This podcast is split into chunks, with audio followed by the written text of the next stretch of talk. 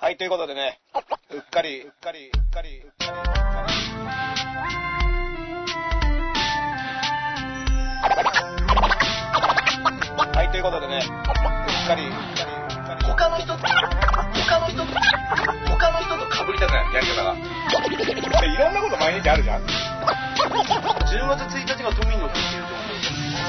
あ、こんにちはです。はい、えー、帰国したばかりの片目のダンスのリスコのナシエダでえー。ー、そして、えっと、日本にいます。エルカブキのエルウェダです。はい、同じく、ゼロイアイスですいや、林くんは結構行ってたんじゃない海外ですか海外いや僕ら一緒にずっと毎日、新宿の劇場にいました。あ本当にはい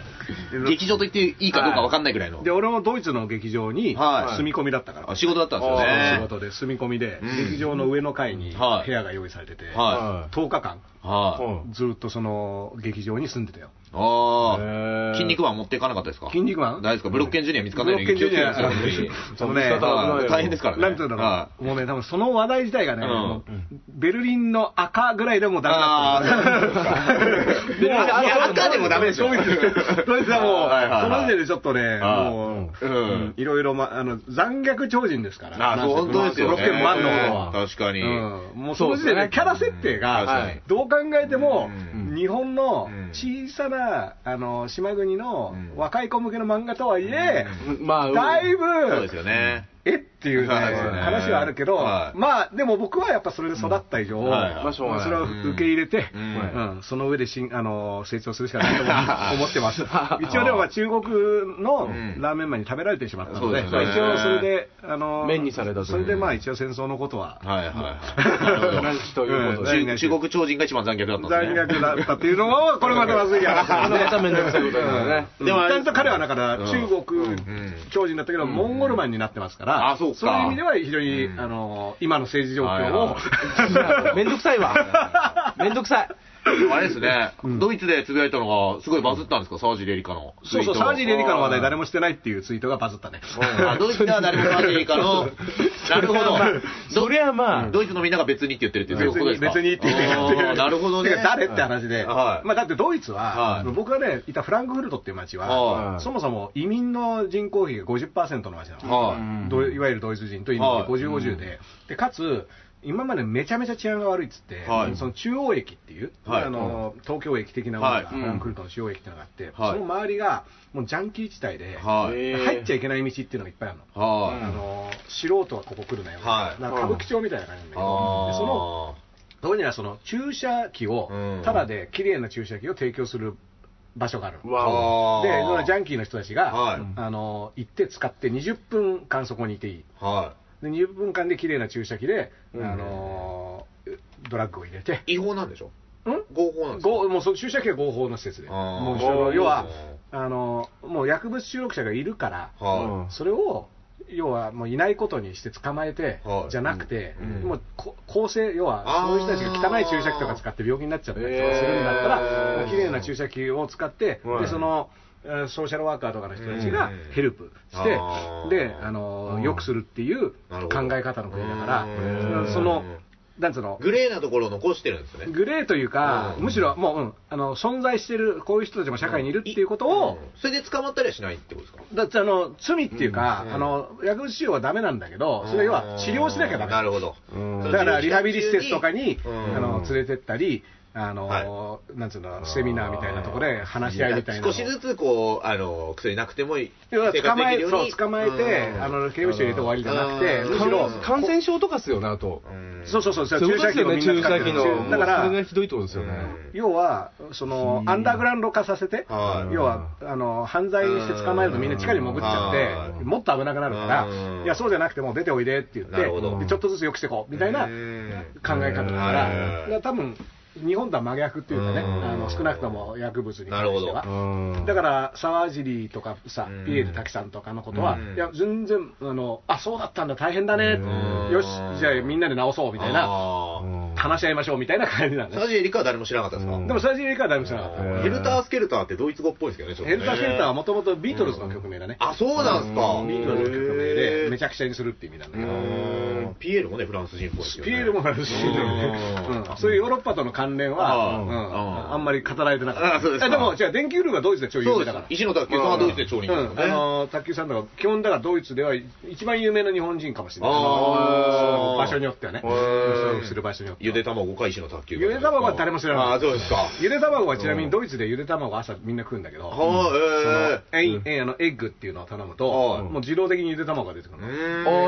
ー。劇場の近くのそ、あのー、喫茶店ではい毎朝ご飯食べてたんだけど、うんゆで卵は、いや卵料理はゆで卵しかなくて、へで、それをグラスに入れるー。か、はい。うん。どうするかって聞かれるのね。あグラスに入れるゆで卵をグラスに入れるそうそのうでグラスに入れるってどういうことかわかんないからとりあえずそれでって言ったおらう普通のあのコップにおうゆで卵が2個入ってる入ってえーでその上にネギがまぶしてあるっていえーうネギうんネギネギがまぶしてあるうんネ美味しギそうネギ塩ゆで卵みたいなそれコ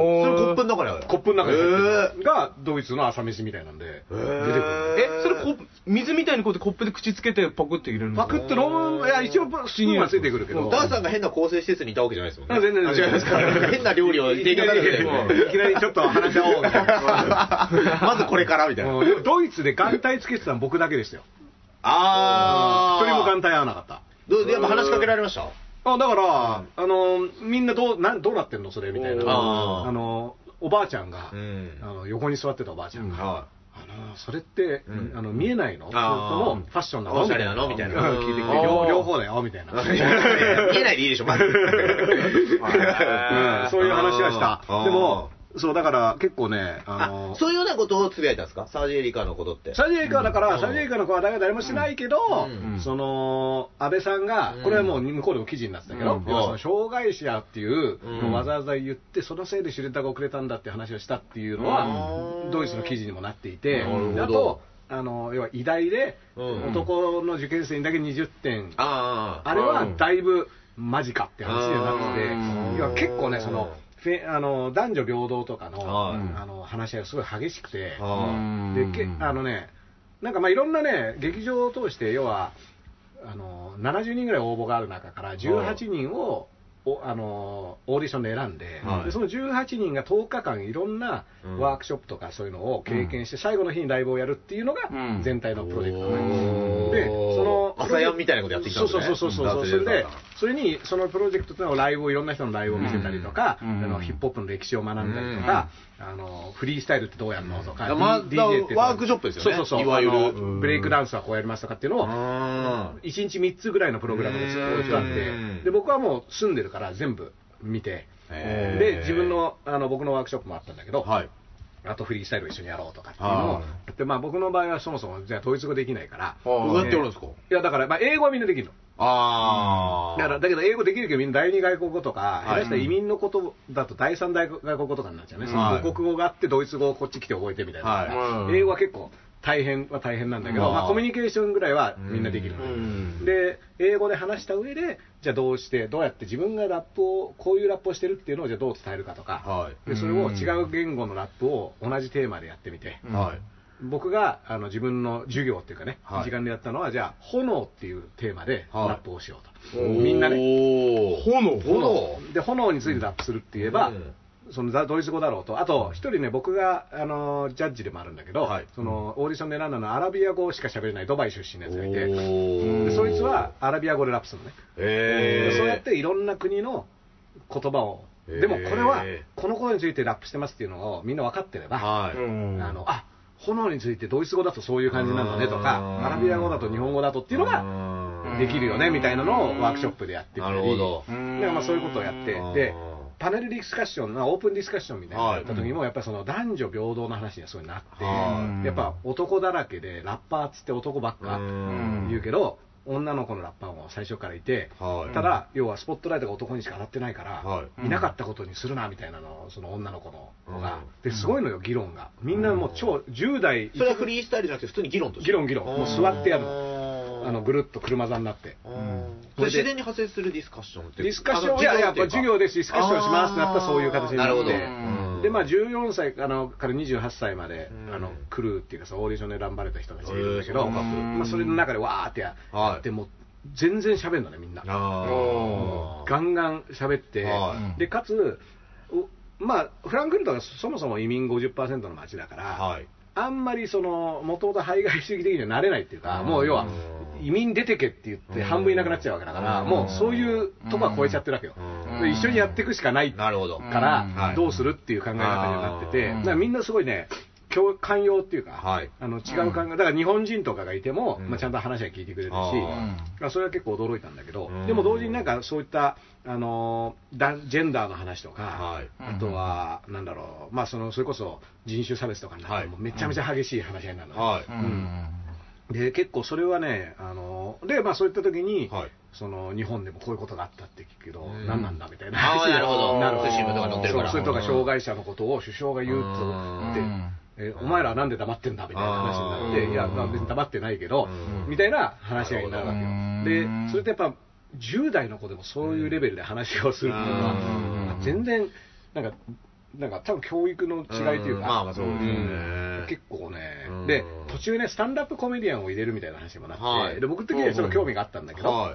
そのただ、まあ時間的にまあ煽り合わずに、うん要はドイツのコメディアンってどんな感じなんだろうっていうおのが確かに見たことないかもうんで、なんか遊びに来てて、一人。おいで、そういるのかいやいるでしょ、それ。いるでしょ、それ。なんかロシア人のコメディアンって、まあとドイツ人のコメディアンってあんまりイメージつかんないですようねん、そうそうそう、だから見てみたかったんだけど、おうんちなみにね、ロシアのはコメディは、あの、うくえっ、とね、リトアニアリトアニアの友達が来ていて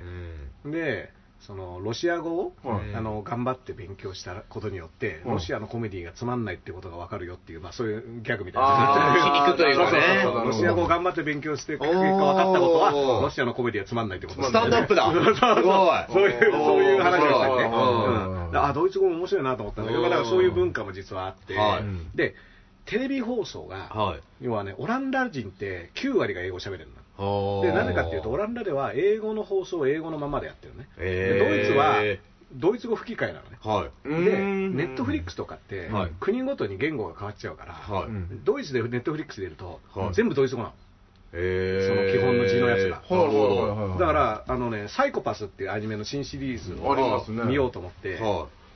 あの見たらあのあ違う劇場版見たのかな、そしたらなんかねその字幕とかも全部ドイツ語だし、いはいはい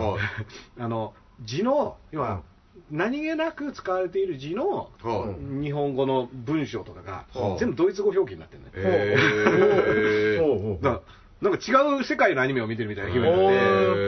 ーネットフリックスとかだと多分金があるから、うん各国ごとにうんバージョンをちょっと変えてる、あの、えうんその、アニメの中に出てくる看板とかそうが、そうそうそうドイツ語になってそるの、へードイツ語になってるってポこンってフとですォねントでなんかうんセリフとかがすさ、ごいっすねセリフとかがねはい表示されるやつとかあるじゃん、はいあれがドイツ語になってたりして、えーまあ全然違うもん見てるみたいな、えーそしてなんだかわかんないみたいあなーすげえ ねそういうのがあったり、なんか結構ね、差はいろいろあって面白かったね、うんまあ、だけどね、うんあの10日間、ずーっと同じ劇場に住んでるから、はいうん、なんかやっぱ濃いっていうかさ、は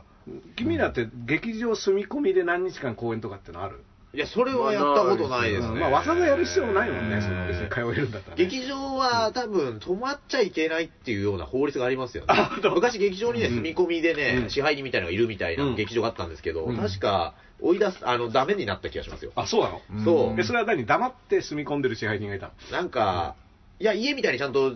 えー作ってたんですけあどーなんか法律上そうのん住居施設じゃないと、そう住居施設じゃないからみたいな、ああ、そうか。なんかそういうのがああっなたんかね、そうです上の階がホテルっていうか、あー一応宿泊施設っていうふうにそうドイツのやつはねうん分けてたっぽいんだけどは、いで、チェックアウト時間とか書いてあったし。あえーそんなの朝佐ヶ谷の劇場は2階でおじいちゃんが寝てますけど、あそれあ ー支配人のおじいちゃんが支配人寝のおじいちゃんて出 ててたはい、うるさすぎて一回起きちゃったっていう、あの、あの受けすぎて NHK ではさ、10年ぐらい前に仕事した時には、 NHK ででかいから、はい渋谷の NHK っては、い職員でも全部の部屋を把握してる人は少ないと。い、あーまあまあ自分が使っている部署はわかるけど、はい全く入ったことない部屋が大量にあって。楽屋とかそうそうはいはいはい昔、その、上にはい。その忍び込んだ人が住んでたらしくて、はい。で NHK でシャワーとかもあって、へーそのね、要はその番組とか汗かいたりとセキュリティがまだ甘かったんですね甘かったかうら、ん。で本屋もあって、食い物屋もあって、うんその要は生ゴミとかも出るから、あそれで上にす黙って住んでたおじちゃんがいたらしいんですよはでみんな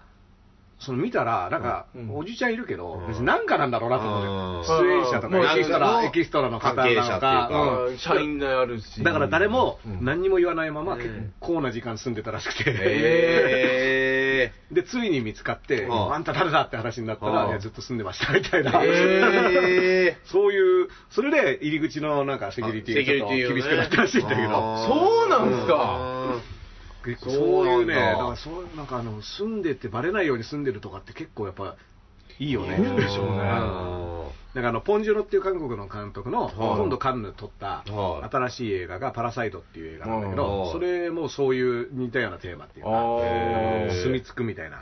うんあー映画なんだけどパラサイトねパラサイトの映画なんだけどうん結構ね劇場にやっぱね上にいるっていうのがねうん結構面白い新鮮な面白い体験ですよ面ねそ白こいにス住み込むっーていうパーののは屋根裏に住んでるやつが捕まったとかありましたね。あった深夜になって、なんか食べ物とかなんか商品棚から消えてるって言ったら、その監視カメラで見たら、上の天井がパカッと開いて、下に降りてくる んですよ。えーっつってでもすげえ知恵だよねだってスーパーだと絶対食いっぱぐれないじゃん、食いっぱぐれないんですうよ。ん食い物絶対あるもんそうねなんでなくなってんだ、商品っつってなんか、その棚卸しすると数が合わねえな、うんみたいな。そうでそ、ね、バイトがくせてたんじゃねえのみたいな。うんなんで商品上にいたみたい食べてるのな。あ面白いな。脚立がプーッと降りてくるんですよ。ーやっぱ在庫数えるの大変大切なんですね在庫数えるの大切ですようんあれ結構ねバイトしてるとねこなんで無駄な作業なんだと思いますけどうん、それをきっちりやらないと、んまあ、そこが、うんあのーでも、捨てるんだったらあげてもいいって思ったりもするけど、あのあ捨てちゃうやつね廃廃棄棄とかとかねうね、うんんあのドイツってさ、はいあのスーパーもあっては、いまあ、基本住んでるから、日用製品とかスーパーに買いに行くんだけはどい、あのスーパーもね、結構面白いっていうかねは、い大体ね、あの電車の改札みたいになってて、はいでその改札をくぐって中入って、はいで物取って、出口にレジがあるのね、で多分それはあの万引きとか防止も含めてあるんだろうけど、はいそれで、レジは、まあ、あの基本ね、もうビニール袋は一切ないから、当時はうんで基本みんなマイバッグを持っていて、はいでそれに詰めてもらって、はいでマイバッグを忘れた人用に、そのスーパーのロゴが入った紙ぶあの紙のあうん袋みたいなのが売ってるのよ、別あに。はい、でそれをあの買うっていうのと、はでなんかね、あの商品のね、やっぱねはいスーパー行くと、はい国のその生活がわかるじゃん。は商品の並びではい日常がわかるっていうか、は全然日本のスーパーってやっぱね、チーズとか量すげえ多いし、サあーラミとかは、いソーセージとか、ソーセージすっげえあんのよ。ビールとか、うん、日本の場合さ、ソーセージっていうさ、あのシャウエッセンとかがさ、うんそうであすねの一企画にトンってソ置いーてセあるージのコーナーがそんな広いイメージじゃないですもんねそうもう棚1個うんへえ丸々ソーセージ 丸々ソーセージージで、あと酒とかもさ、はいもうすごいドワーってあって、はうん全然そのベーシックなものが違う、うんあとあのニベアっていうさ、いはい化化粧品の、はあれ、基本、日本だと女の子用のそううんかな、もうの、んあのフェイスクリームとか、はいそれはもう男女関係なく全部あっうて、ん男用のニベアが、へボディシャンププーとか、そういうのも全部あって、へえニベアのシャンプーですかそうそうそうそう今なんかハンドクリームとかのイメージですけどね、うんなんか僕らからすると全身要は、あはのいニベアのやつが出してるの。日本にはだからハンドクリームしか多分、あの輸入されてないんだよね。ああそうですね、うん結構そういうのもね、はいあのいろいろ見てて面白かったけどね、へーすごいですね、まあ、それで、はいあの帰ってきて時差ボケで、はあの初日、帰って帰国初日にして、はいこの収録の前なんですけども、はいあの大事なミーティングに全く起きられずに、いは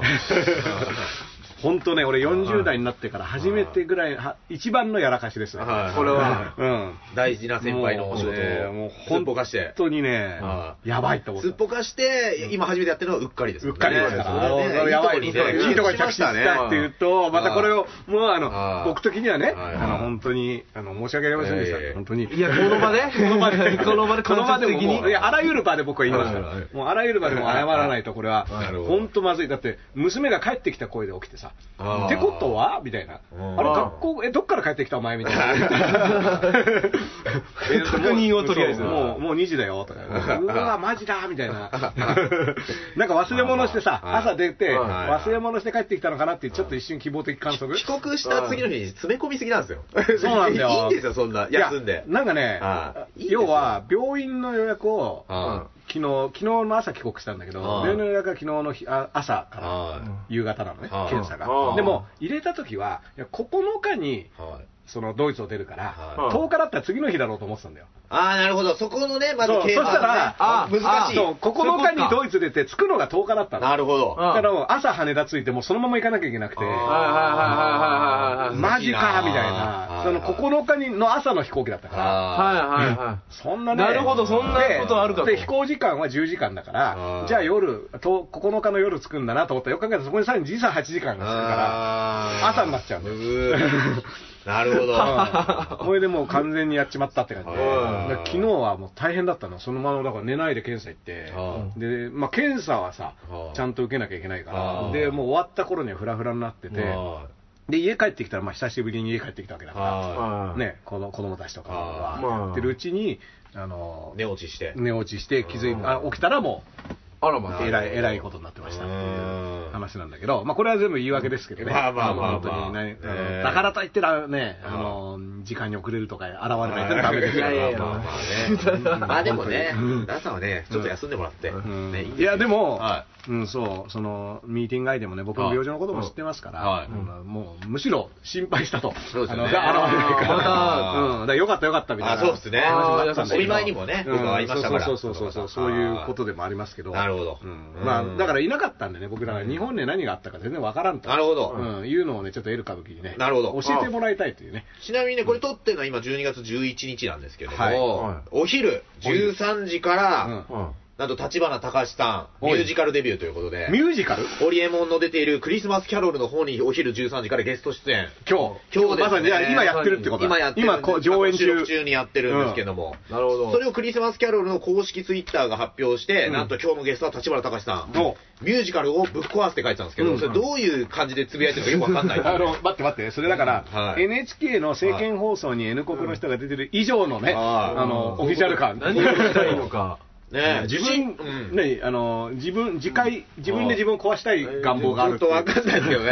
でも歌には自信あるって前言ってました。あのー、チャゲが抜、あアスカが抜けたんで、あのー、自分が代わりにそう俺が代わりに、あうの、んタカシチャゲでどう高橋さんのみたいな言ってまし たから。なんでなんでチャゲが後ろになっちゃうのいやチャゲ高橋さんだよチャゲ隆そんなことも言ってましたしうん、ちなみにその、立花隆さんがスーツ姿で、なんかクリスマスの、あの、おお話なんですまよあ。クリスマスキャロルですそようね。でクリスマスっぽい女の子をはな6人ぐらいに囲まれてる蛍光風景をうん写真に上げてるんですけど、それをスクショしてる一番上に上杉隆って名前が書いてある。上あ杉隆さんが撮ったんでしょうう。わあ上杉大さん幹事長。そうか幹事長幹がかなり上杉隆さんで通知来てる状態のスクショでしたね。あうんの YouTube の YouTube 通通知から何か来てましたけどうんなるほど。それが今日13時から。上杉隆さんも出るわけではないのかな。上杉隆さん出てないですけどね、これね、日替わりで結構面白くて、健城徹さんとか。あらららうんなかなかあれですね、はいあのーこう、なんか、こわもての四角い顔の人が多いですね。 そう。お乙武さんとか。乙武さんとか、うんおーピコ太郎さんとか。おあーらピコ太郎として出るんだ。あそうの小坂大魔王じゃなくてそうだねピコ太郎ですピコね太郎ピコ太郎さんってのはまだ活動してんのいや、してます。でも、小坂さんが今やっぱ売れて小ますよね。坂さんとして売れてますよね。そううんいや、だってあんなに余裕のある芸人さん見たことないですよ、僕。あの、司会されてる番組に僕一回出たんですけうんど、あの、もう、すべてを、もう温かく包んでるような。あーほらさ余裕があるんだろうな、みたいなね。あの尖りを何周も超えた人いの。やもう何週も超えあて、一切のああ全てを許すみたいな。 まあまあみたいな。ーヤンキーの先輩みたいなね。ああのの、うんねえ俺もそういうことあったよ。そういう時あったよ。 あと、パラダイス山本さん。はい。これ、日本の公認サンタクロースですね。フィンランド公認サンタクロース。あーそうですねそうですねはいこの方も出るということで。あ、パラダイス山本さんはね、僕、杉作 J 太郎さんの映画で、あの、一瞬だけ共演してますね。あ、なんで皆さん映画も出てるんですかそうそうそう、杉作 J 太郎さんの映画で、はあのーに一瞬だけ山本さんが、あのーなんだろう、キャメオ出演っていうのかな。へー。うん。あ、そうだったんですね公認ファンサンタクロースですもんね。うん、公認サンタクロース。あとね、那須川天心二股報道とかね。あららうん、一股が目が分かんなかったんだけど、あの、二股目朝倉環奈っていう日本最強あの。あ、わ今日チケットそうですよ。朝倉環奈ってさ、あのさ、レナに勝ったじゃん。そう、だから一回チャンピオン巻いてますよ。俺、あの試合赤いベルトすっげえ感動した。あの、スリーパーであね。ーそうだからレーナがどんどん有名になってって、うんで、朝倉環奈っていうのは結構しんこう、泥臭い戦い方で、うんで女のレー子。ナは派手なさ、そうもう、そうですねキラキラした感じで、はいまあでも打撃だから、そうあの試合的にはああいう展開になるかなとは思ってまあで、も、かなり、こう、緊大迫金星です感よねある中を、うんあの、スリーパーホールドで。うん落とすとい締うめ。落とした那須川と付き合ってたんですけど、うん那須川天心が、まあ、その週刊誌の方で、うんうんあの、博士舞さんに、うんっていう、いるんですよ。だから、あの、グラビア、G カップグラドルみたなはいはいはい、まあ今年結構。博士太郎とは関係ないのいや、関係ないであす。関係ないです。水道橋博士とも関係ないです。関係ない。水道橋博士舞って言うんですよ、水道橋博士はいいですねはい、ちょっと個人的に思ってるんですけど、水道橋博士はいいですねそ。の那須川天心に馬乗りになってるみたいな写真を、なんか友達が売っちゃったみたいな。馬乗りになってるのそれでもそうさですよ、マウントポジションの練習をしてた天いや、天心マウント取られちゃった、説みたいな。もうダメですよ。G カップには取られますわ。 G カップにはマウント取られるそう取られちゃでうで朝倉環奈が、うんあのなんかうん惨めだなみたいな。いなんかいろいろ我慢してきたのにってつぶやいて、うん那須あら川那須川で島3日4日ついたのがツイッ ター沈黙を、なるほど。沈沈黙黙をはい今そういう状態沈黙のナスカ。そう、スティーブン・セガール以来のスティーブンセガールになった沈黙シリーズうんってま言あ基われて、本はね、やっぱセガールしますよ。みんななんか。いや沈黙のことセガールってあんま言わな いですよ誰がセガール隠しま語すで、隠語です。隠語です。セガールするってセガールしますね。わセかガるじゃんーセガールがね、なんかこの前どっかにね、あの、選挙応援かなんか来たらしいんですようねん。セガール来てたよねそうそう沈黙のあの、あの見つけた矢島がうね、ん沈黙って叫んだ って。だからもう沈黙イコールセガールなんですそうよ。なんで沈黙って叫んでるのかよくわかんない。 沈黙のっていうのは、日本向けのタイトルでそうそう、別に、だったらセガールは本人沈黙っていう。本人知らないだろ知らないからね知らないと思うはいはい沈黙は、クワイエットとか言われないですそもうんそねう、多怖分いねとなってるからさうんそういうまああのシリーズでは本来ないから。ないっすかで、ね。これはね、あの、山本キッドの甥い、山本美優の息子の山本アーセンって、はい、いるんですけど、山本アーセンも顔がいいんですよはいね。山本アーセンがね、はいあの朝倉環奈選手のかなり強い写真を3枚、はい4枚ぐらい連投して、うん強い写真って何あの、あの戦ってる時に戦ってでもそう明らかに、そう、うんでお、えー怒ったかんな、うん許さないかんな、殺すかんなとつぶやいてて、うんでこれはあの橋本環奈さんのそうギャグっていう、うんあうんの怒ったかんな、許さないかんな、橋本環奈なっていうで僕らの知り合いの女のう女芸人、根菜キャバレーって人たちが作ったギャグなんですよ、これ。ああ、そうだ、それは橋本環奈向けに。環奈にプレゼントしたんです、うちのガイがすいませんね、番組で。うんだから山そ本れは、魔石芸能者の、はあの、イケメンつけ麺の、あイケメンラーメンつけ麺ラーメンつけラー麺メンつ僕けイケメ麺ン。うんの系譜なの、それはやっぱり。あー、どうなんですかね、その3つ目で落とすみたいな。うんまあそうれだあ、っでてもあの昔からあるんじゃないですか、でうもん、だからそれ、加納さんがやってたのを、うんあの、DO ってラッパーがね、はいうんあれうや、なんかやったでしょ。あ、うんめーんって。うんそうそうそうう。んイケメン、つけ麺、あ、なんか、なんだっけ、ラーメン、つけ麺、ワッツアップメンっていう。えー、初め て聞いた。うんすげえ、すげえ、あの、かっこよくなったみたいな。ーあ、でもそのカンナシリーズもいいね。そううん。だからこのね、殺すか。だから山本アーセンがまさこかれのだから年末のライジングでのさう、んマッチが浮かんできたってのはないのこの次のナスカナの相手誰だいや、だから、いや、おかしいでしょ。性別も違うし。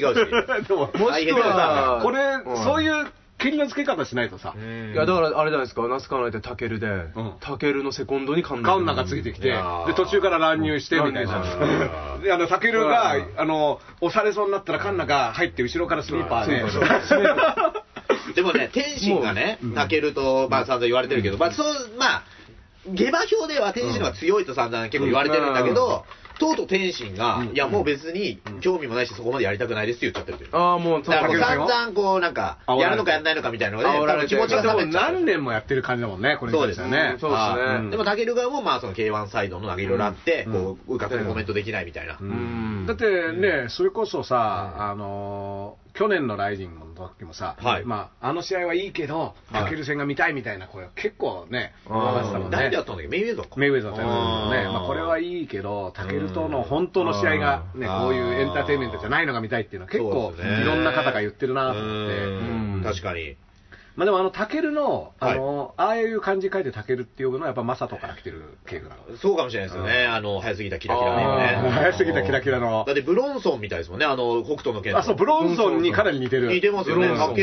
ブロン、だけ、ブソンです、ね。ブソンだけブど、ソンでで、タケルだけから。ど、やっぱブロンソンなのかな。ブロンソンから来うるん昔ね、マサトとかムサシとかの後に、タケルっていたんですけどね、K- K2 に。 K2 K2 って K1 のね、あの、武蔵がもう今、あうんの、久しぶりに聞きすぎて、はいあの、ビジュアルが一瞬浮かばないぐらいな久しぶりだったけ武ど蔵は確か武蔵はだってカタカナだったのかなあの佐竹の次が武あ蔵とだったででしすょよね。そうですよね K1。僕はね、あれは結構賛否両論ありましたけど、あの、ローキックで削っていく試合結構好きでしたね。武蔵のね。うんいやでもさ、あれいいんですよ武蔵は、要はやっぱいきなり海外勢はいと当たらなきゃいけないっていう境遇がかわいそうすぎたっていうか、もうちょっとさ、時間かけてはさ、いでももういきなり注目が浴びちゃったじゃん。あーいやもう日本人は次はお前だみたいになってさ、はいはいそうですねうんいや、ちょっともう少し育てようよみたいなのあったけどね。そうですね。佐竹の引退試合だったかなんかですからね。確か K1 のあそうか武そうか蔵がうん。確かだと思うんうですちよの弟がね、はいあの小学校の時に、はいあのキャンプに行った時に、はいその佐竹が、はいそのキャンプをの,、はいあのコーチとして来るっていうやつにはい行って、一緒にカヌーに乗ったんですよ。おああ、で超佐竹と佐竹と、へー超いい人だったっつって、まあまあ小学生相手に悪い人っていうのはなかなか、なか相なか嫌当なやつですけどあの体で嫌でしょ悪い人だったら。怖いでしょ。うんめちゃめちゃいい人だったっていうのは、あのあのあ僕と佐竹の一番距離が近くな ったんですよ弟を返しての。 あー。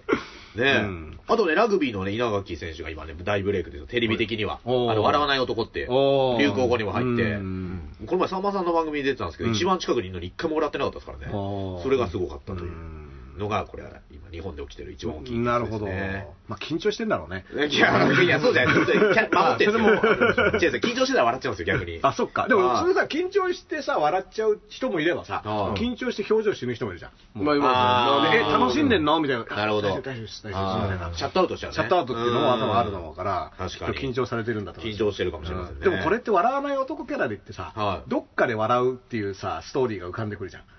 あーあの、笑わない男が、てんてんてんみたいな、あの、確あかに。ー視聴率取れますもそんね。うでしょかなり寝かして。うん、で CM またいじゃうわけでしはょあなんかギャグボンってなった瞬間カメラパーンって言ってうんあれこれ笑う感じからの確かに CM 行って戻ったらもう一回ネタをやるところからなみたいなあーそうですよねもうこれ浮かびますからうん一回笑っちゃったらその後どうするんですかね一回笑っちゃったらもうだからそのそのカードは使えないわけですよカードなんだよ確かそにのカードをうどんこで切るか要要ははうんそれがお笑いのうんある種のヒエラルキーが見えるねだはいからこれはまっちゃんが笑わすのか確かに。さんまが笑わすのかあー。ねこれによってね若手がね、出て急にさんだまからさんの番組でこれは笑わなかったからね。さんまはもうクリアしたわけでしょまあ、クリアしたってい うか、そういう要因で呼ばれてるんで、笑っちゃったら逆にね。まあまあ、だけど、どっかでは多分笑うっていうストーリーが出てくると思うんだよあーね。これ最初に笑わすの誰だからね、俺は霜降り明星とはかい、そういうところをなるほどもう次世代のスター次世代にそれを譲うんいいる、ですね笑わすのを譲って、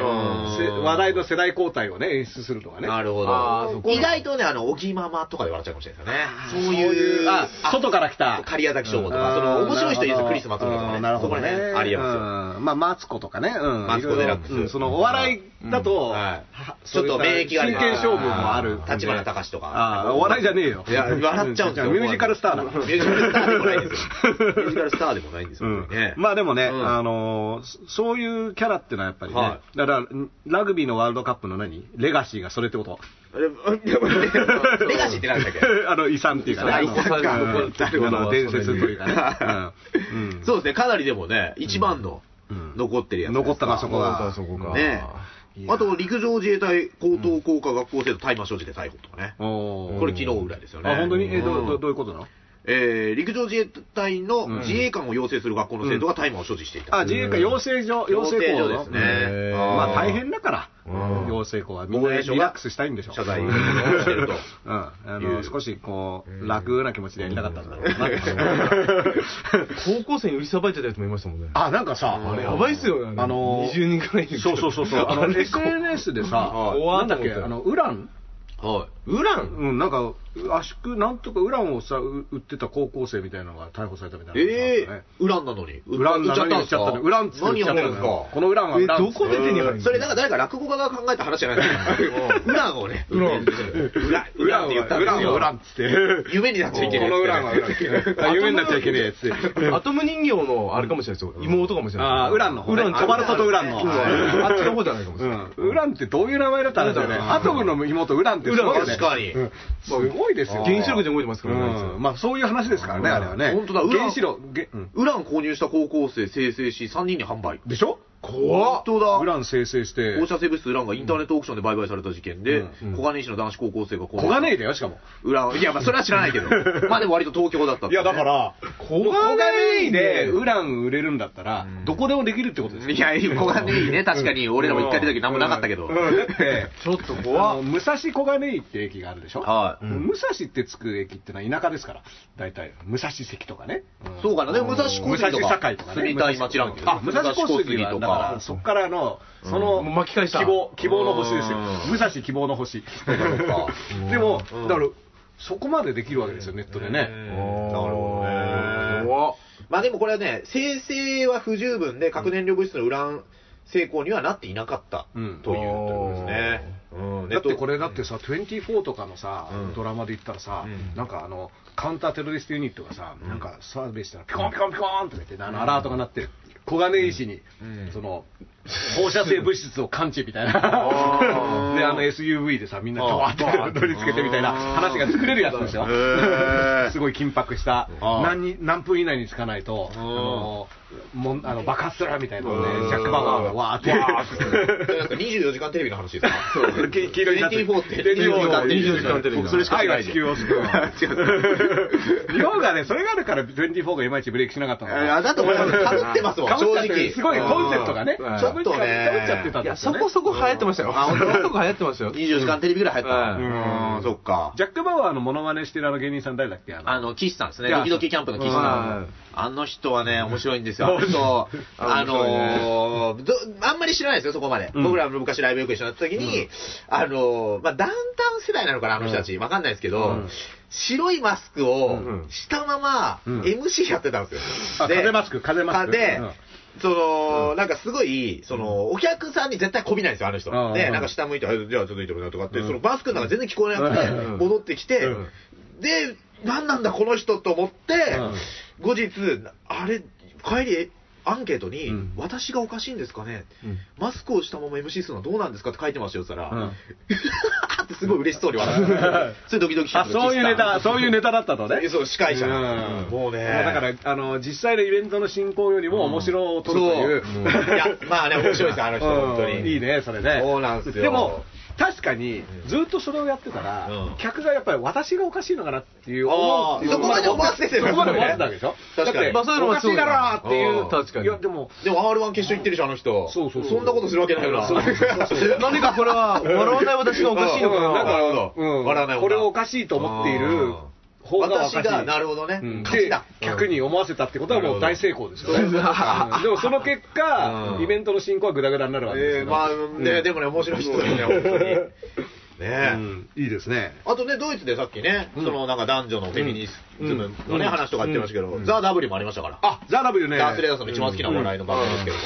あ制限そうナンバ会ーったことすら知らなかったけどおい大好きです失礼な。いや、だっていなかったさか。。んとからいなかったから、僕。昨日ですよ、昨日。あ、そうか、寝てたからね。いや、でも違うんです。僕の娘、10歳と4歳の娘が、あの優勝した、んあの、コント、はい、大好きだった。 3時のヒロイン。うんそう3時のヒロインの爆笑してたっていう報告は受けました。あーいやーうんでも見てほしいですね。ダース・レイダーさん前ね、見方がよくわかんないみたいなやってたじゃないですか。そのピンコント漫才、うんいろいろあるかそら。うそう、だから、めちゃくちゃレベル高いですよ、今回。あ、そうなのうんで、お客さんが前までこう割とゲラなお客さん多かったんですけど、ゲラだったね今回うね、ちゃんと、うんあのーもっと粛々としたお客さんですね。あうあ、んだからハードな現場になってたんだ。いや、ちょっとね、大会として成熟してきたあ、感じで。本当にいや、あー録画してあるっていうのを聞いてはいは、い消していいって言われて、思わずいいよって言っちゃったんだけどおいおいおい止め止めとく、止めとく。いや、いや、絶対見たういん司会のね、徳井さんも外れてましたから。あの、後藤さんになってましたから。あらーそうもうですよそれがそうですね僕、チュートリアルが見たくて、あのあの、番組を愛してた今言われだから言われてもピンときギたャラを寄付すればうん許すとかないの、それは。いやーどうなんすかねあの脱税した分に当てますみたいな。 24時間テレビで復帰。うん まあでもね、あのいいですよ、僕だからね、ザ・漫才もね、はい見れなくてね、はい、ん僕らもね、まあ、僕もまだ見てないですけど、アンタッチャブルさんね、復活したという。そうそうそう、あのあアンタッチャブルの復活の、うんあの全力脱力タイムズそう、脱力タイムズのやつはね、なんか YouTube を送られてきて、いや、 YouTube で見ないでよ、テレビ。フジ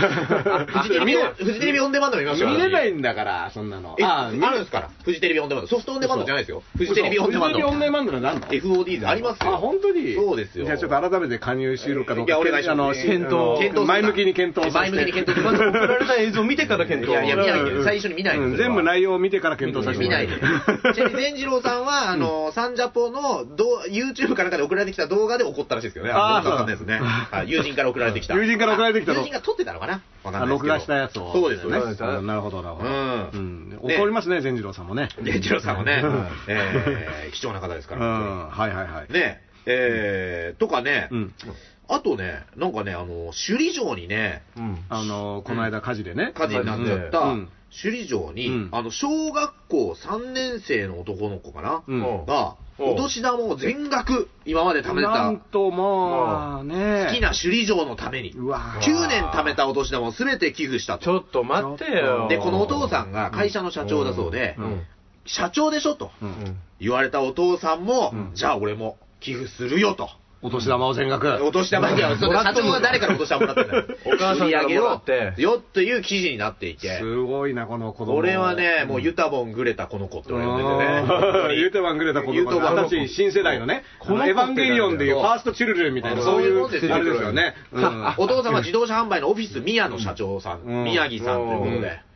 宮宮地社長っていうね、宮地社長はお名前冗談も出てきましたけど電機の宮地社長じゃないですねよ宮地社長もいましたけどねねえきっと寄付してたと思いますね、宮小地社長も学ね小学校3年の修二さんはうん、 17万6500円を沖縄タイムズ社に託したと。え、え小学校3年生であそう、9年間貯めたお年玉。 ?17 万もう貯めてたのそうですよ。ちょっと話変わってきたな。 ちょっと、ちょっと話が。裕福な感じで、がお父さんも、あのー社長でしょと子供におと後押しされ、ん500円玉貯金を寄付に当てたということでうん。、まあまあ。えー500円玉貯金っていうのはねうん、これ思いついた時に入れるやつですから、思いつかなかったら入れませんからね、これね。 500、いや、社長ですから毎日毎日やってたじゃないですか。毎日やるかな、うんとこ思いますうよ私、小銭なんか見たことないみたいな、そういう、あーいらない可能性があー小銭は全部入れとけみたいなね、そっか、キャッシュレスだしね。キャッシュレス世代でね、どうせだしうんそうだうんキャッシュレスといえばね、ドイツがね、はい。クレジットカード結構使えなくて、あ、そうなんですそかう。そうそうそうえあの、ヨーロッパって進んでるイメージあるでしょ。うんでもね、ドイツは、ドイツ人も自覚してるんだけど、ヨーロッパの中でドイツ人だけ頑固にキャッシュ主義なの。あうー、ん現物主義なんだ。現金主義で要は信用しないと、うんクレジットカード的なものを、やっぱりしへーでやっぱお金をやり取りするっていうことうんが大事なんだっていへーう、ね、あの日本の賠償金かそのクレジットカードを使わない人もそういう感覚だったりするじゃないあなんかカードを信用、うんなんかーうん軽いっていうか、はいはいはい。スーパーではさすがに使えますよね。うん、スーパーは使えたスーのパーは使えたけど喫茶店とかはそういうとこ喫茶店とか、そう食い物屋とピか、クルス屋とか。ピクルス屋行ってないけど、多分、多分ピクルス屋もうん。要は、まあ僕はなんか毎朝行っていたあのカフェとかうん、その、結構ね、美術館は入場料はクレジットカード OK だけどうん、併設してるカフェはダメとかね。あああ、そうなんですね。そういう感じで、あの、あとコンビニとかうん、売店も基本ダメで、でええ僕、夜、あの、イベントの帰りに、ちょっと喉乾いたかはらい、と思って行ったら、現金じゃないとどこも飲み物買えなくて、てで、初日だったんだけど、あのベルリンに初日だけ行ってねは、いでも何にも買えなくては、喉乾いたから、うんでホテル戻ってきてはい、そしたらホテルの自販機みたいなはい。うんのがあったかはいら、これはカードで買えるかって言ったはら、いあの現金だけだって言われえー。えースイカ使えなかったですかて、もうスイカも使えなかった。あそうですかうんエディも使えなかった。エディ久々に聞いた。エディいねえな。 で、それでうん、フロントルニジアに、いうんや、喉乾いて、うんあの、どこでも飲み物が買えないとうん言ったら、そのお兄ちゃんが飲んでた水のペットボトルが、うんおったって、えーちょっと待ってくれって言っうんて、そのお兄ちゃん、ペットボトルの 口をゆすいで、少し飲んでいいよって言ってえー友情じゃないゆすいでくれたんだゆすいでみ、口をゆすいでくれた。いいやつじゃないですか。うんちょっと感動的な。ねえうんうんそれで、うんもうその調子に乗って、いやー、助かった、これもらえるって言ったら、あ、それ俺のだからダメって言われた。おー 一口だけ OK だったっていう。で現金するときは、え、クレジットカードで現金化するって感じですか いや、だから、あの、要はどうに、両替両替しておかないとダメってことねあー。なるほどね。最初に日日本本そうを持っとかないといけない。日本あの日本円からユーロに、えでもそんなのも夜になったら両替所とかやってないから、んあのあこれ終わったみたいな、まあ、今日まもあそうっすよねの水分取らずに行くしかないみたいな、えー結構やばかったね、あのまあ酒あのね、イベント会場で酒とかは出るんだけど、もう酒じゃない、酒飲めないから、うん水水が欲しいみたいな。結構きつかったねそあれれはそうお茶もないんだお茶とかないよ緑茶あれないんだなるほどねないないないないない自販機とかが、うんまあ、自販機も多分カード使えないと思うんだけど、うんあのー全然日本みたいにいっぱいねん角を曲がれば自販機みたいなことは全くないからないんだうんあの、4桁のスロットの当たりもなかったですか当たりがない大道ドリンクもないないんだね大道ドリンクもないうん大道ドリンクは悔しいうん大道ドリンクぜひねチャンスだと思いますから、ね、俺、いまだに待っちゃいますもん、4桁まで一応。あれ立でち下もがらなさいで。当た、本った当ら試しなにい。当たっ当たっ当たった知り合いがあれ。当たったやつ見たことない。ないあだれこそ、ないなあれ YouTuber あれやれよって話よね。うん当たるまでちょっと当たるまでさっ、ていうねか、あれの当たったの見てみたいですね。あれの当たりが見たいよね。当たんのかあそれうだなもう一うん、そんななんかさ、縁日のさ、うんあの闇社会のからからくりを暴いてる場合じゃなくてうん確かに大道ドリンクいや、大丈夫です社名出さ なくて。ねうんでもまあ当たるってことはある、まあ、でも当たんなくても、うんあんなの別にさ、1本分のお金払ってるだけだから、は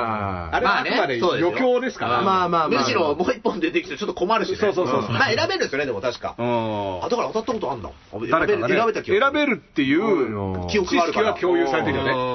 うん好きなのピコーンって選べる昔は当たったでも昔ってさ一、人やっ昔、全部同じ値段だったじゃん。今って結構さ、飲み物の値段違うじゃん。違いますよ160円、140円、130円とそうか。あーありますとかね、やっぱいい自販機あるんですよ。うん90円でコーヒー買えるんですよ。あそんなのもあんのあの、ぶ場所によっては。だからそうなあるーと、当たってもう一本ってやった時にさ、うん値段違うじゃん。あうんーうんまあ、もう一本っていうことで、いくらのでもいいってことだ。同じのが出てくるのか、なんなのかだってその90円のいくっていうのは結構余裕のあるさはいはいはい、ピコ太郎的なスタンスですよ。いや、どういうことですかいやだからどういうここんなあのたかがねああ70円の差なんて問題ないですよとなるほどうんああこんなの大富豪ですとかはいらはいはい。なるほど。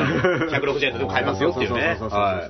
うんなんかね、景品絶対取れないクレーンゲーム機運営会社が4100万円脱税容疑ってのがありますよ。景品絶対取れないっていうのがもう知れ渡っている景品が絶対取れないっていうことで、一回問題になってたのかな、これは。あうーん僕ねあの DJ 和尚がねいゲーセンでバイトしてた時にね、はいもうなくなっちゃったんですけど、はい西英福のスーパーフリークっていう店でね、ギリギリじゃないですか。そ危ないですねれ早稲田大学じゃないですうんよね。違う違う違う違う、スーパーフリークっていう、はいあのうん、あの、スーパーフリーでしょ、だって。あそうですあ空がついただけ。だ からここでね、あの、クレーンゲームっていうかね、うんあの、UFO キャッチャー的なやつをうん導入してたんですけど、はいそこはさすがね、あの、もうなくなっちゃった店だから言いますけど、えやっぱりあ大丈夫でのす、ローカルな店だからはい、景品を、ちょっとね、アレンジしてて、はいでそこね、大学生とかよくいるところだけど、はい普通商店街のど真ん中にあったんですよ。はいにもかかわらず、はその UFO キャッチャー、景品が全部はいエロ DVD だったんですよ。うわーありますよねえーそういうとこその、くそのクレーンゲームには、うん18歳未満もたどり着けるんですかね。たどり着けます。たどり着けるんかいうんあの、ウィニング入れ、あの、なんだっけ、バーチャサッカーの横に置いてありましたけど。バーチャサ ッカーあー懐かしいな、バーチャサッカーね。で、僕はね、暇だったから、当時、その、大塩君のバイト先はいによく遊びに行ってうん、その大塩君、あの、店員の控え室みたいな、すごい狭い部屋に、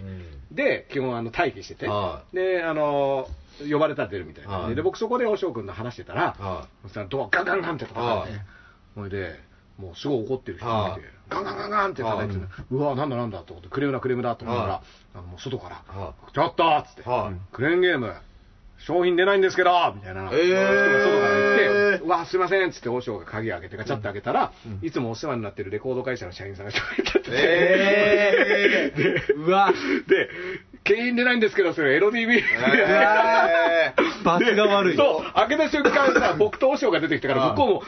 ダース、ダースくんみたいになりました。それで僕もまあ、いいさんって人だあったんで。え、いいさんどうしたんですかああとか、もう、完全にこっちは笑っちゃってて、ちょうど景品が出なかったんですかみたいな。こちらですよねみたいな。こええっちの、この、エロ DVDUFO キャッチャーの景品が出なくてクレームをされてたイーさん、どれが欲しかったんですかみたいな。もう、そのパターンになっちゃ って。逆についてねえなその人そう、いいさん、びっくりしたと思うよ。だって、そんなね、うんあの、何もない、あんのそう、ちでっすちゃよねい駅の商店街のゲーセンで確、率論的にね。ゲーセンでエロ DVD 撮ろうと思って、店員に行ったら店員が知り合いだったってことはないでしょうんあんまこれ。り聞かないっすね ドッキリだよね、 多分ね。すごいですねそのパターンで言ったらあね、ーもういきなりカメラバーンって言って、はい、あー引っかかったみたいなぐらいのハメだったんだけど、うんすげえまあ一応、あの、一本おまけしてあげました。いや、AV そよう。そうそう一本おまけしてあげましたすごいなぁ。 DVD ちゃんと掴んでたのもすごいですねよく落としたんですじゃあよ。だけど DVD にあの、輪っかが赤ついいてリるボン、赤いリボンを一個一個和尚がつけ て、えーでそれをこう掴むっていうね。うんうん最底辺の仕事じゃないですか。世の中 で。世の中でもねまず、まずやっちゃいけないことやってるのに、いろいろおかしいけど、最底辺ですよ、うこれん本当にね何が和尚ですか。うんまあでもそこから、だから這い上がってるの今ですから。あうそうんねこれはだから朝倉環奈的なやつ。 AV にリボンつけた時期もありました。 AV にリボンをつけてた僕らが。今、ガキレンジャ今、ーガキレンジャー です。クソガキ、ガキレンジャーなんですよっていうね。すごいなこれが、ヒップホップドリームだそう、だからみんな DJ 諦めんなと。なるほどねいう話になるんですよ。ああ、いいですね。いいヒねップホップドリームって本出せばいいじゃまなあいですそうだね。か。お正お正バージョンだね。うん。リボン夢はあると思うよ。映画の DVD にリボンつけるところがマックスを。マックス、もうそこから、マックス定そう、DVD にこう、一個一個リボンをつけて、あの、箱の、キャッチャーのやりに入れるっていうところからの、ね、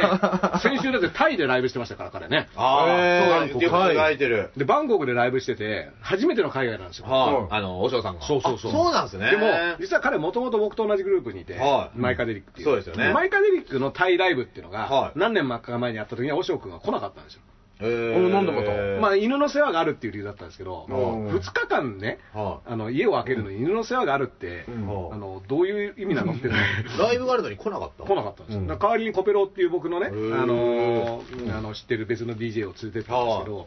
で今回行ってんですよ、あいつ。だああ。から、いや、なんかね、あそーそこはね、釈然としないものがあるんですなるよ。そあうの初の、だって僕らにとっても初の海外ライブだったんですよが。あ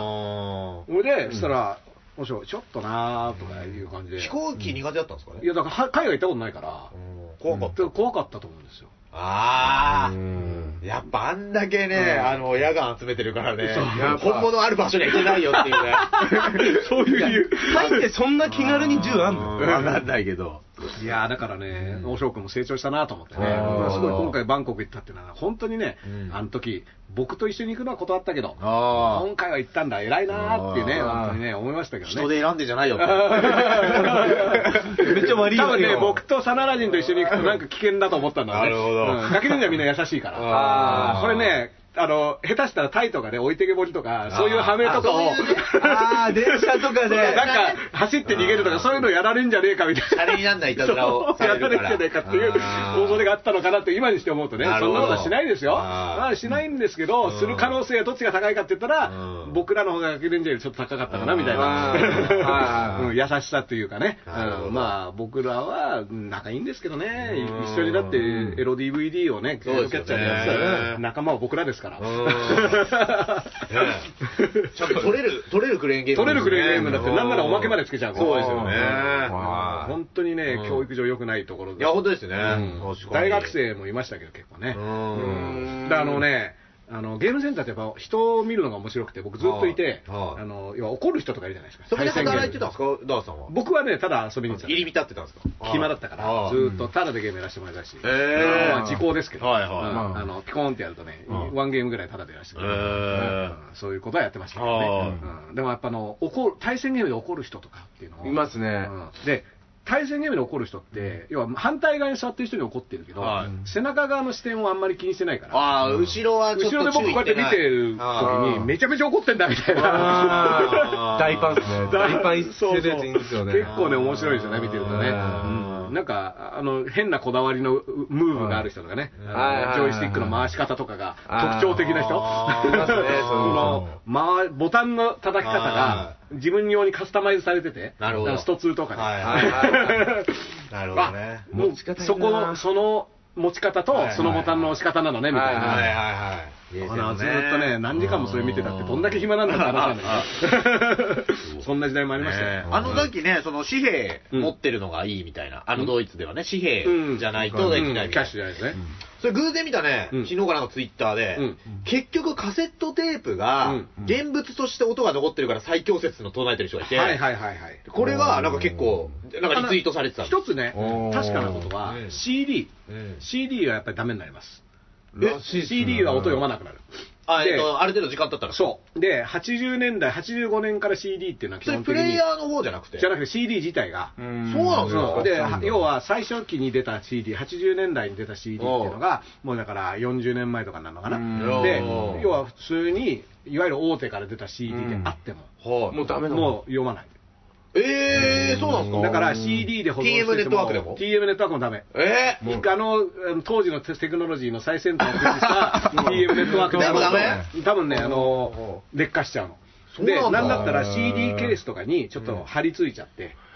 あーだからちょっとね、プラスチックのベちタょっと浮くようになったのね、CD ケース。でうんも、それをもうみんなそんなこと忘れちゃって、あーあの、ビニールのやつに放り込んだりするでしょはいはいではいそうするとそこにはい貼り付いちゃったりもするし、溶け合っちゃうんだそうで、アナログは保存されてる。だからアナログレコードは、あーレコードはやっぱ音で。で、テープも基本的には、うんあの、戦前のものとかでもねうん、ちゃんとした再生機を要すると読むんだよ。確かにそういうイメージだからあり保ますね存としては、まあ、もちろんデータでハードディスクとかに入れても、ハードディスク自体が壊れたりすることはあるから、うーんでもテープとかってなかなか壊れないから。っていうのまあらまあしいですね。バラバラにハサミ入れたりするとあれだけど、うんもちろんまあ、基本本的に自然劣化上ぐらいでは、うん、意外と経年劣化しなそ、いうって経い由う劣化ようはに大書丈かれてま夫。すよそう、ね。大丈夫だし、うんまあ、あの、落としたぐらいでは大丈夫だから。カあーセットテープまはあまあまあまあまうんだあからハードディスク落としたら終わりじゃん。あーだから、そういった意味では、本当にいろんな選択肢を考えて、うん保存ってことを考えたら、なるほど。テープとかレコードっていうのはかなりあの保存効く。だから吉本社長もテープ回してんちゃうやろなって言ったってあこあそこまで戻ってくると、とですかレコーダーって確かレね、じコーダーゃないのかって、あの時ね、そういう議論ありましたけど、うんテープですよ。テープがやっぱ最高。だから、うんテープを回してるのかちゃうかっていう吉本社長は、要は俺の発言をうん100年後までお前ら残す覚悟があるのか と。 100万円もや残そうしいてうことんちゃうやろな。深く怖いんだ深く怖い。深く考えると怖深くい話考えるとさらに怖い。怖いうん話レレコーダーはね、うんなかったら消えちゃうだから。って、アベマテレビのさ、うんあの放送5時間やってたけどさ、うんあんなのだって多分、誰もお保存してないでしょ、そのうち、あ、えっと、会見。会見。あーあれ、なんか、あの、会員になってたら後からも見れると思うけど、んあれ、それこそね、あの、政府のバックアップじゃないけど、8週間経ったら消えるとかね、うんやったらもう誰もテープ取ってなかったら、うん見えなくなっちゃうあーで。昔のテレビ番組で全部さ、テープでさ、はい。マスターテープで撮ってあるから、うんそしたら見れるわけですよね。そうそうですだねから僕ね、データ化した方がいいって常に言ってるんですけどあれうん、そのためにはバックアップも取ってて、結構、あ、なるほそど。れはそれでやらないといけ元ない。もね、取っといた方がいいよっていうう。だからテープ自体昔のやつもうないって言いますよねそうビデオ燃えテーちプゃったりとかねうん、そういうのもあるから、あであのー基本的にはね、この保存っていうのはね、いろいろ知恵を使わないとうん、で今ね、あのネットフリックスではい、その当時の第二次世界大戦のうんいろんな映像をカラーでうんはいリマスタリングして、うんーっていうのを BBC が色作っ付けして色付けしてってことへでー再編してドキュメンタリーを作ってってことをやってて、はいで結構ねやっぱ白すごい面白いんだけど、うんでそのカラーにするのももともと撮影自体はカラーでやれてるんだけど、はいフィルムが白黒だからあー白黒映像になってるんだけうどん一応そのカラーリングをつけれる要はうん余地が実はあるみたいなねーはだあ。から昔は技術的に白黒になってたけど、はいうん、それをもう一回今はカラーにできるみたいうんな、で昔のそれで白黒映像をカラー再現するみたいなのがいろいろやってたりするけどへー、元がないとできないから、そっか、うん元のね。だから結構ね、バックアップ大事ですよっていうのがね、うん林家ペーパーのインスタントカメラも実は一番いいかもしれないってことですよね。あれは形に残ってますこれ残りますよねフィルム火事にさえならなければ。かそう火事とかそういうのはね、まあた、ーもうどうしようもねえだから結構そういうことがあると、あのーどうしようもないっていうのがあるから、うんまあでもね、レコード会社とか映像会社とかって、やっぱ過去映像とかうんはをい絶対大事にしててほしいですよね、あなんーかいろんな形で残してね。昔はね『笑点』かななんかの番組で第1回放送とか持ってる方はこちらまでご連絡ください最みたい近な多いよ。最近はやってるよね最近よく募集してるテレビあので。録画して持ってる人だからビデオテープもね、うんあの結構ちゃんと残ってだますからから全部デジタルに移行しちゃったのかもしれないね。そうテそうレそうビ局のどっかの倉庫うは。うんでそうすると、うんそれでまたね間違って消しちゃったとかね、うん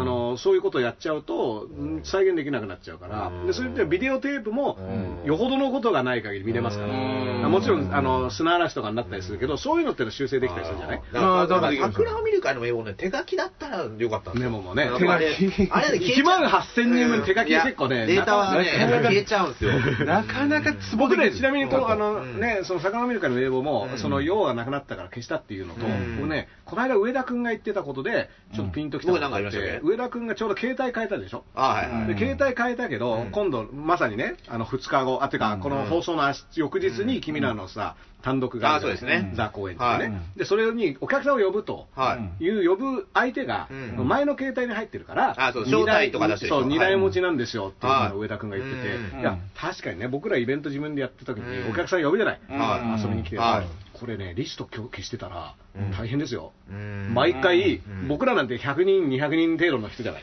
うん。それでもさ、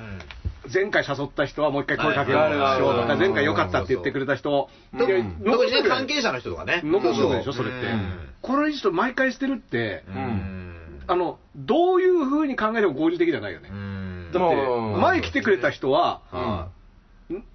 これなくうん大変じゃない僕なんか自分でイベントやるときに、とりあえず前回来てくれた人には声かけするっていうのはうん、やっぱり自然にやっちゃうんだけどそうですね、これ一からいうんやり直す。だって、官僚の人って頭いいわけでしょ。まあまあうまあ。んまあ、なんか記憶できたんですかね、だから、頭1いいか万ら8000円 ぐらい。無駄な力だそこにさ、容量そんなに使ううんだったあらー、メモ取っといた方まが、あねだから、あの、捨てちゃったっていうのは、じゃあね、そうですよ、そうなんだって思うけど、としたら君ら仕事できないよねって話に、うんまあまあねそういう少なくとも話で来すよね年のうん、だって、僕らレベルのうん、あの、自自力で人を呼ぶレベルでも、やってることなんだそかうですら、ね。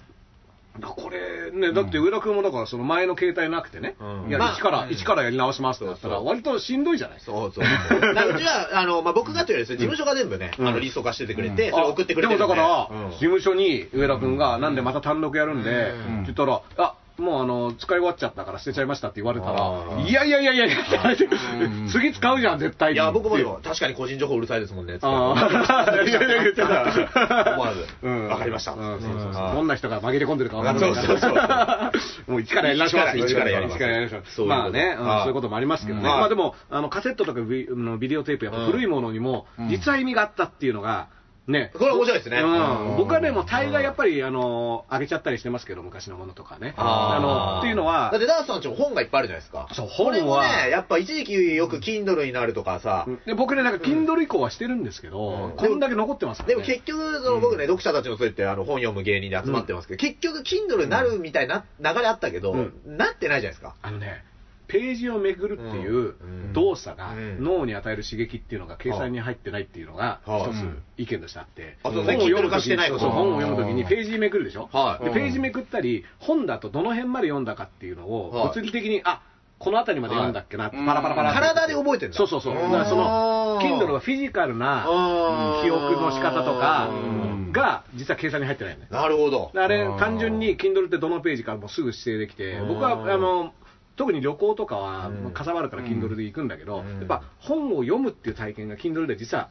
体験自体はあんまり再現されてないんだね、だからそれが結局本から離れられない、なるほど。だってその表紙を裏に見せてさうんあれとかさいよいろんな動作がはいはいはい。セットでついててあとさ差し絵ないと分かんないですもんあ私どこを読ま、どこまで読んだんだ俺ってこの冊子あの絵があるところがあの絵の後だったな俺読んだのと天竜源一郎の自伝がね、あの、しおりがね、ついてるんですよ、二つ、あの、紐の。あ紐のやつがで黒と黄色なんですよ。あこういうのはね、そういう遊びをねまあ Kindle じゃできないでしょ Kindle じゃできない。Kindle で天竜源一郎の自伝 はもうなんか、まあ需要がないかもしれないいやいやありま すよ。失礼な。ありますよ。まあでも言ってることが分かんない以上書いてもらうしかないやっぱね、字で読みやすい。そうしゃ喋っててもね、あのいでもく確かにら紙質もザラザラだった気がしますね、ちょっとね。あの、やっぱこうガサガサにしてたよな。上に乗っかってる紙質はいるあの人工的な感じがしますけど写真でわ かる。いや、そうないです。そうないですねあんまりそこいじる人いないですよねあ ーそっかうんまあでもね、データで読みやすいのはやっぱ水道橋博士のメルバ順法だけって感じですかね。やっぱり。メルバ順法はねあれ読みやすいですね。読みやすいけどね量が多いですよいねや、な俺のなんで全部壊してんの よ。俺、いや、いいじゃん、別に。読みやすい。俺もう何も言わないでおこううんいやだからいやいや、そのこの人連載持ってんだよ。自分の。だから、うん常にねいいとこばっかりじゃないってことなのなるほど。あの量がね、んあのこんだけの量が一瞬にしてダウンロードできるとか、あの持ち運びが楽とかね、うんこれいいところじゃない、そう Kindle のいい僕、いいところは Kindle のいいところはすごい利用してるし、うんうん本ただね、あのドイツ行ってもさ、うん10日分の本持っていくっていうの本当はだ結構あれだけど、そあーのペーパそうなんですーねライト1個持っていけば、うんあ本当の済むんだけど、でも、さっき言ったように、そのページめくり喜びとうんか、そうねうんなんかそのワクワク感とか、うんでそれが脳に与える刺激とかね。ああうん僕、だってビブリオバトルのライブの時にいつも10冊ぐらいリュックに詰めて、うん持っていきますもん。そうそうそうそう二宮金次郎かってぐらい。いや、でうも、んその重さっていうのもうん一つの体でしょ感だそううん。この本の重さを知ってる世代と知らない世代うん。 Kindle1 個で全部できるっていうのとう、ん二宮金次郎みたいに背負ってうん、どっちがうん本当にレベルアップしたかみたいな話になると、うん案外、重い本をうん、こうバッて開いてめくって、うんなんだったらなんかあのちっちゃいライトとかであー頑張って読んだやつの方が全然知識入ってるかもしれないねい。つかランドセル君をね、なんか iPad 一冊分ぐらいの。まあそうなるんだでもなっちゃうんですかね、でもね、僕だからそこうはんテクノロジー的にはそういう風になっていくと思うよ。だから子供とかうもんいろいろ背負ってさ、定規から何から全部入れてっていうのが、あーもう iPad、タブレットに全部入ってて、時間割とかもねうん、時間割は別で入れてで、さ、全部の教科書入ってる。全部の教科書の中に入っててうんで、その日使うやつピッて出すみたいなのは、うんまああ、ー便利さで言ったら絶対そそううなるですよね、辞書とか持ってかる人もね、辞書も持忘ってくれる物もしないっし。ていうかね、僕ね、子供のランドセルこの間持たされて、超重くて、あーこんなの君ら毎日背負ってんのみたいあなー、ランドセル自体も重いんだけど、うんだからこれってでも、確かに大変だし、子供にそんな苦労させるなっていう一点はあるんだけど、うんそれをやったから覚えたことっていうのも多分あるんじゃないかなっていう気は、それこそフィジカルで覚えてる。フィジカルで覚えるっていうのねうん。で、うさぎ跳びとかもさう、んあの、何の意味もないっていうし、確かに体に害を与えて、うんはいあの、要はトレーニングうん、いろいろ、その、無駄な、こんな何の意味ないんだってまいあう。まあまあね、ぶっ壊れるまでやるのはあれとしても。そうそうそうそううんでも、うんあのフィジカルでの記憶とかうん体験によそうるそうそう刺激っていうのは、だからそこまであの程度問題はあるんだけど、ううんうんうんなんかあるんじゃないかなっていう気はね、案外だから、いろんな面で思うこと、うんでも、もちろん、トレーニングを全部データ化して、うん最適のね、こうやればこの数値が効率的に上がるみたいなの、全部今わかるわけだから。ケビン山崎みたいなね。そうそうそうそう、だからそううんドイツのサッカーチームってうん、全部体にモニターつけて、あーあのなんか、ま、丸いプツそうそうそう、で動きがやって、体力をどれぐらい使ってとかっていうの全部データで入れ、えーやっててんだで、やっぱあんだけ強くなったっていうのがあるからうん、だから、いいとこはそういうことだと思うんだけどうん、その無駄だと思われている中で、本当に無駄かどうかっていうのうんは、そのカセットテープとか VHS とかもそうだし、本をめくるとかもそうだし、だって映像とかもさう、んまあ今、スマホで見れるわけじゃん。うんうんうんでうん昔はさ、テレビで見なきゃいけないとかさ、映画館映画館に行かなきゃいけないとかっていうのって、同じ作品を見てるけど、うん同じ体験はしてないでしょみたいな。確かにね、やっぱ映画館行くとね、1800円払って、うん寝ないですしね。だあの、から寝ると途きは中でね。ごめん寝るときは寝ます寝るんかはいい。いや、だから僕映画館行くと、僕ね、家でね、耐えらんないですよね。 寝ちゃう。ちょっと、あ寝寝ちゃうというか、ね、違うことしちゃうんですよ、僕。うん、やれるもんね。そう、だから、ねうん家にね、いろいろだから、まあ、本体今にでもさらに言うと映画館でもいろんなことしちゃうっていうのが問題になってるね。そのスマホいじってるやつがいるとか。まあそうですねあうんでもやっぱ僕はもう見ないですね、行くときは。僕は、まあ、寝ることはあるけど、あとポップコーン食べてる輩とかいますからねだからそれ売ってるから許さない いいだだからろポップコーン買えってすごいさ、うん言った後でさ、うんあの、注意事項みたいなのでさ、あの、音を立てないようにって言 って、おい、お前が売ってんだこれみたいな。ポップコーン難しいのそ音うも立てなうい少し静かなものを売れよみたいな。確かに。確かに。うん、ポップコーンじ本ゃ当ないに静かなものってないですうよんねなんだろうね、静かなもの。静かに食べれるもの。静かに食べれるもの。だから噛まないものだそうよですね。だからそば、そば以グ外でミすね。う。んあグミは音はしないですねうん。飴はダメだけどグミはいいよね。グミはいけますよね、うん完全にそうね。そばなんでしょそば、そばが一番ですね。腹になっちゃうからね。ううんん。なんかそれをさ、ポップコーンってさ、バリバリポロポロうんするじゃん。うんだからなんでお前らそんなうるさいもの売っといて静かにしろって。だから僕は映画館で静かにしろ説もう、んそこまで極端に静かにしろっていうのは、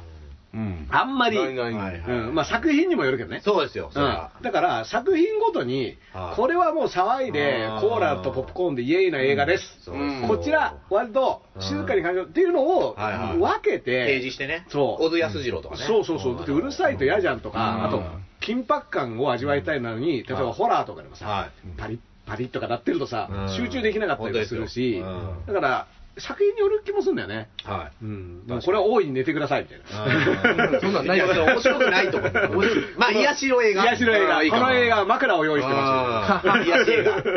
れないですね。うん、そういうのは、まあだから、ういんろいろね、あの用途によって変えればいいと思うんだはけいはいど、そうですねあのなんか、あと、でも映画ってやっぱりうん、実はコメディっていうかう、ん実は面白い映画なのにう、ん一見シリアスなふりをして宣伝してたりするやつってあるじゃん。ああーはいはいはいあるんだ。あるあるま裏切るために。そうそうそうそうそう。でへね、ゴーンガールっていうーう、ん。あのあーりますね映画があはって、で、これはね、前半まあ、要は行方不明になって、あの、奥さんが行方不明になってっていう映画で、いわはゆるスリラーっていうかあ、うんそうですよあのっていう体を取ってんだけど、実はギャグっていうのはえー、カルロス・ゴーンの奥さんの話ですかまあそうそうそうそう、それに近 い。全然わかんないんだけど、カルロス・ゴーンの奥さんは割と面白いと思うんだはいはいはいけど、だからカルロス・ゴーンの話、今、時事ネタラジオでしてる僕ら偉いと思うんですいやありがとうございますみんなほぼ忘 れてない。いやいや忘れないでください、んカルロス・ゴーンは忘れないっていうのは大事だけあーはどい、でもそのゴーンガールっていうのあが、要はね、シリアスな装いをまとったギャグ映画なの。これはもう公開からずいぶん経ってるから言っちゃそうなんうだけど、でも公開当時は、シリアスな映画知らないで言ってるからねでもね、明らかにギャグな場面がいっぱいあって、僕ね、爆笑してたあーの、見ながら。あー面白い、これって、ベン・アフレックって俳優がしてるんだけど、あーもう顔が面白いのね。うんでこの顔は嘘だろみたいな顔をするわあーけで笑っちゃってたはの。いそしたらね、後ろに座ってる人が怒っては、い蹴ってくんの。えー、僕は笑うためにガンって蹴ってくるえーでも、1時間もすると明らかにギャグだってことが分かるあーだんだん、あのね、広い映画で、僕、はい4人ぐらいの友達と見に行って、その4人だけが最初笑ってたの。あクスクスクスっつって、うわーとか、やっべえこれみたいあなー。で、みんな、なんだこいつらって顔してた。あー1時間後には、ちょっとずつ、おはい笑いあが、ーあちこちから起こるようになって、最後は、いやー、面白かったーと思って、あ俺、ーもう、いの一番にはい、俺を蹴ってたやつの顔見ようと思って、パッて振り返ったらもういなくて。あー 多分あーこいつ、こいつ、俺を蹴った間違いをうん噛み締めながら帰ってんだもん帰ったなるほどねお前も笑っただろって言あって明らかにこれはギャグ映画だっただろ でもそういうこともあるから、ーダンさんの笑いのセンスがあるっていうアピールですね今そうです。完全に完全に僕は見抜いてました。アメリカうんン、アメリカンジョーク分かるじゃん、俺はっていう話アメはリ。カンジョークは僕と善次郎に任しとけっていやいや善次郎さいんさん付けしてくださいやいや、これ、あの、こういう名詞として使ってこういう名詞あなるほど商品名でも。そうそう、商品名で、商マル品シ名ー、マルシーですかそうらで。すねマクドナルドコメディね出ましたから、うダんンそさんうもそうそうそうですよ、ねうえん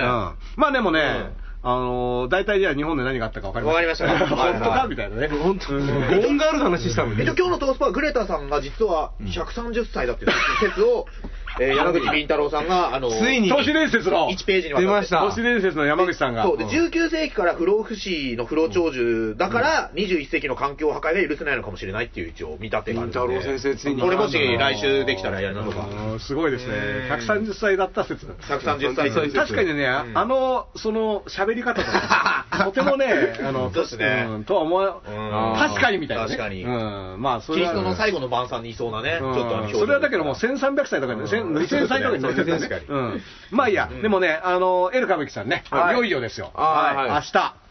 えー公そう演です日。ちょっとまだこれ撮って水曜なんですけどね、まあそうです水曜日時点ではライブポケットのまで残り1枚なんで、あらちょっともう当日券が、まあ、若干出ると思いま出す。るか出ないかマセキ公式ツイッターをご覧くださお願いしますあの、機材を片付けたり、はいあの、あとは壇上に席を用意するとかね。なるほど。いやすいません壇上にいや、なんで、スペシャルシート早く買った人はなんで損しなきゃいけないのいや、あの、審査員席みたいなね、はいはい上沼恵美子さんの席ああ、いいですね。フリースタイルダンジョン方式。そうそう、横にジャッジがいるみたいな。はいはい。やりづらいわ。や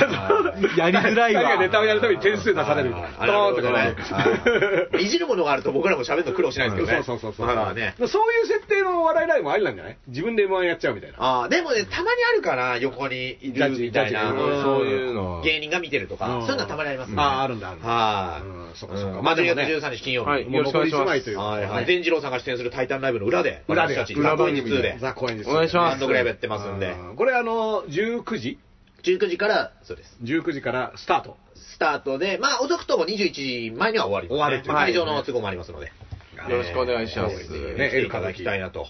思いますねね。この番組もね、この単独ライブの宣伝のために毎週頑張ってきてるあありがとうございま す。いやー、嬉しいですね。ここだけはうっかりしないうんうっかりせずにね。嬉しいですよ。割とうっかりせずにこれはね、これ告知ははちゃんとしてますはいから優しいねこぎつけた感ありますよ。いやー、嬉しいですよね。で、あの、まあ、それはのい打ち上げ的な意味も含めてね、はいあの、12月24日。そんな似 合いないでしょ。もともとやるつもりだったん ですよねやるって決めてやっちゃう無理やりだ。もうね、あの、ザ・高円寺の、えーとここチケットをねうん、半券を持ってきた人はね、はいじゃあね、ちょっと安くしますよ。あ、ぜひそあんなのこと前売り価格で入れます。あ、なるほど。ああのーまあよえーエル歌舞伎のザ・予高円寺2、うんまあ、あの、もしね、あの、予約してるのと同じで、当日でも、予約あのが半券を持ってくれなるほどば、あの、予約した価格と一緒で入れるというね。いや大丈夫ですか人あぶれない大丈夫ですかいや、そんなに君らのイベント別に、ん来ないでしょ人いや、来るわ。250席あ る。ででも満席なんで、ほぼ。うんいやいや、まあだから、はいそれもう少しエル歌舞伎を見たいっていう人はね、はいあのー前売り価格でね。はいお願いしますほとんど男性だから喋ってますけどね。あいやいやいやのライブは。 もう今回で沈黙の、あセガールしますから。セガールしますセガールセガールの眼帯。沈黙でしょ沈黙の眼帯。いや沈黙の眼帯じゃなく て沈黙の眼帯です。眼帯眼帯だ うんあのー、まあでもね、12月24日、はいえー秋葉原グッドマンで、カラメと語りクリスマスということで、はいあの、エル歌舞伎の漫才もあり、はいマカスピード豪速球のコントもあり、はいそして宮台真司、足立正雄のね、トークもあり、そしてごい MC バトル、お題 MC バトルもありっていう、はいまああの、盛りだくさんであのお届けしようと思っもてしかしたらベンソンズさんも。はずっといます。えそれ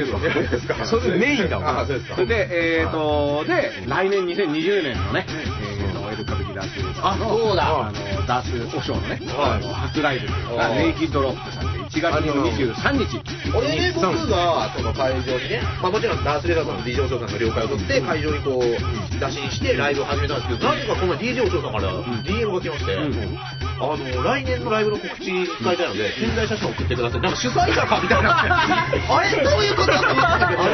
あ、ありがとうございますって送ったんだけど、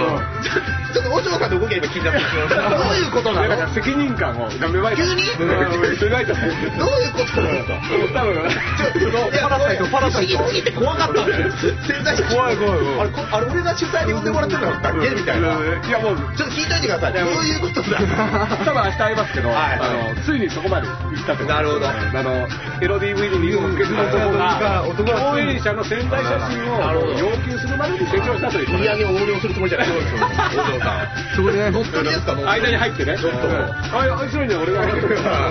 俺がが主主催催ししたたあの最終的な取りまとめに関わるってやつ最終的な取りまとめに関そうわなるんだね、ラジオ愛が強すぎてね。あのイベント、この前そういやだからマイナビラフターナイトね、はいあのイー、ベエントルだ歌った舞伎残念でしたけど、そう僕らね、初めてこの前オフやなったんだね。そう。でも、あのーなんだ、えっ、と前回のさ、はい要は、あのーシャンプーのね、はいえーと空気階段、はいはいはいうん空気階段が、まあ、ずっとこのマイナビラフターアワーの、うん要はあの優勝者特典って番組やってラジてオをずっとやってたんですね番組やってていえいえそうでそれがその今度マイナビラフターナイトのグランプリが変わったら、次はその人たちがやるんじゃないのって話をしようとしてたら、うんその人がえっ空気階段好きだから、その制度はもうやめてほしい。あの空気階段の番組はも う続けてほしいみたいなことを。友達近くに空気階段ファンがいる。 なんで俺空気階段ファンと一緒にライブやってそうきてそるうそうだから「N 歌舞伎」が優勝したとしてもはい番組は空気階 段に 続けさせてほしいっていう俺はあのよラジオ愛あふれるごいな 話をしてましたけどね日本の気がありますそこ まあまあねそんなおしょうくんもとも、えっと4人でねはい来年はだから1月23日ねそうです第2弾ですはいうっかりはんうっかりハーをやりますからね、はいそちらも合わせてね、まあ、来週のうっかりではちょっとね、その裏公演の、あの、ご実談的なものを2人からね、なるほど。聞きたいなと思って、メダースレーダーさんお仕事に来れませんから。まあ、僕ね、レギュラーラジオが始まっちゃいましたかはら、いこの作品なんですよ。あー休憩しようかと思いましたけどいや、あーお願いしますよ。嬉しいな。うん今、ザ・公演にこちらで行われているお届けします。模様です。いやもう話すことないですからそれ以上いや僕の方も知りネタ番組ですから、はいね、まさにその時起こっている事件ですエル歌舞伎の単独ライブで事件ですみあたいな。ーダースレーダーさんの掛け口だけはね、漫才で言わないように。 あ、いやいやいや、はいもうあの表口にしてください。表口にああな るほど裏口はダメです裏口はダメです。なるほどうんはい、まあそんな感じでですね、えっと、帰国直後でしたけどね、はい日本のあの事情が知れてよかったとあ思っております。嬉しいですよ うんもうあの、那須川朝倉から目が離せないということでね。そうですねはいはいはい。ということで、片目のダースの時期こと、ダースだと。エール歌舞伎のエルだと。同じくデロリアン林でしたはい、うっかりうっかり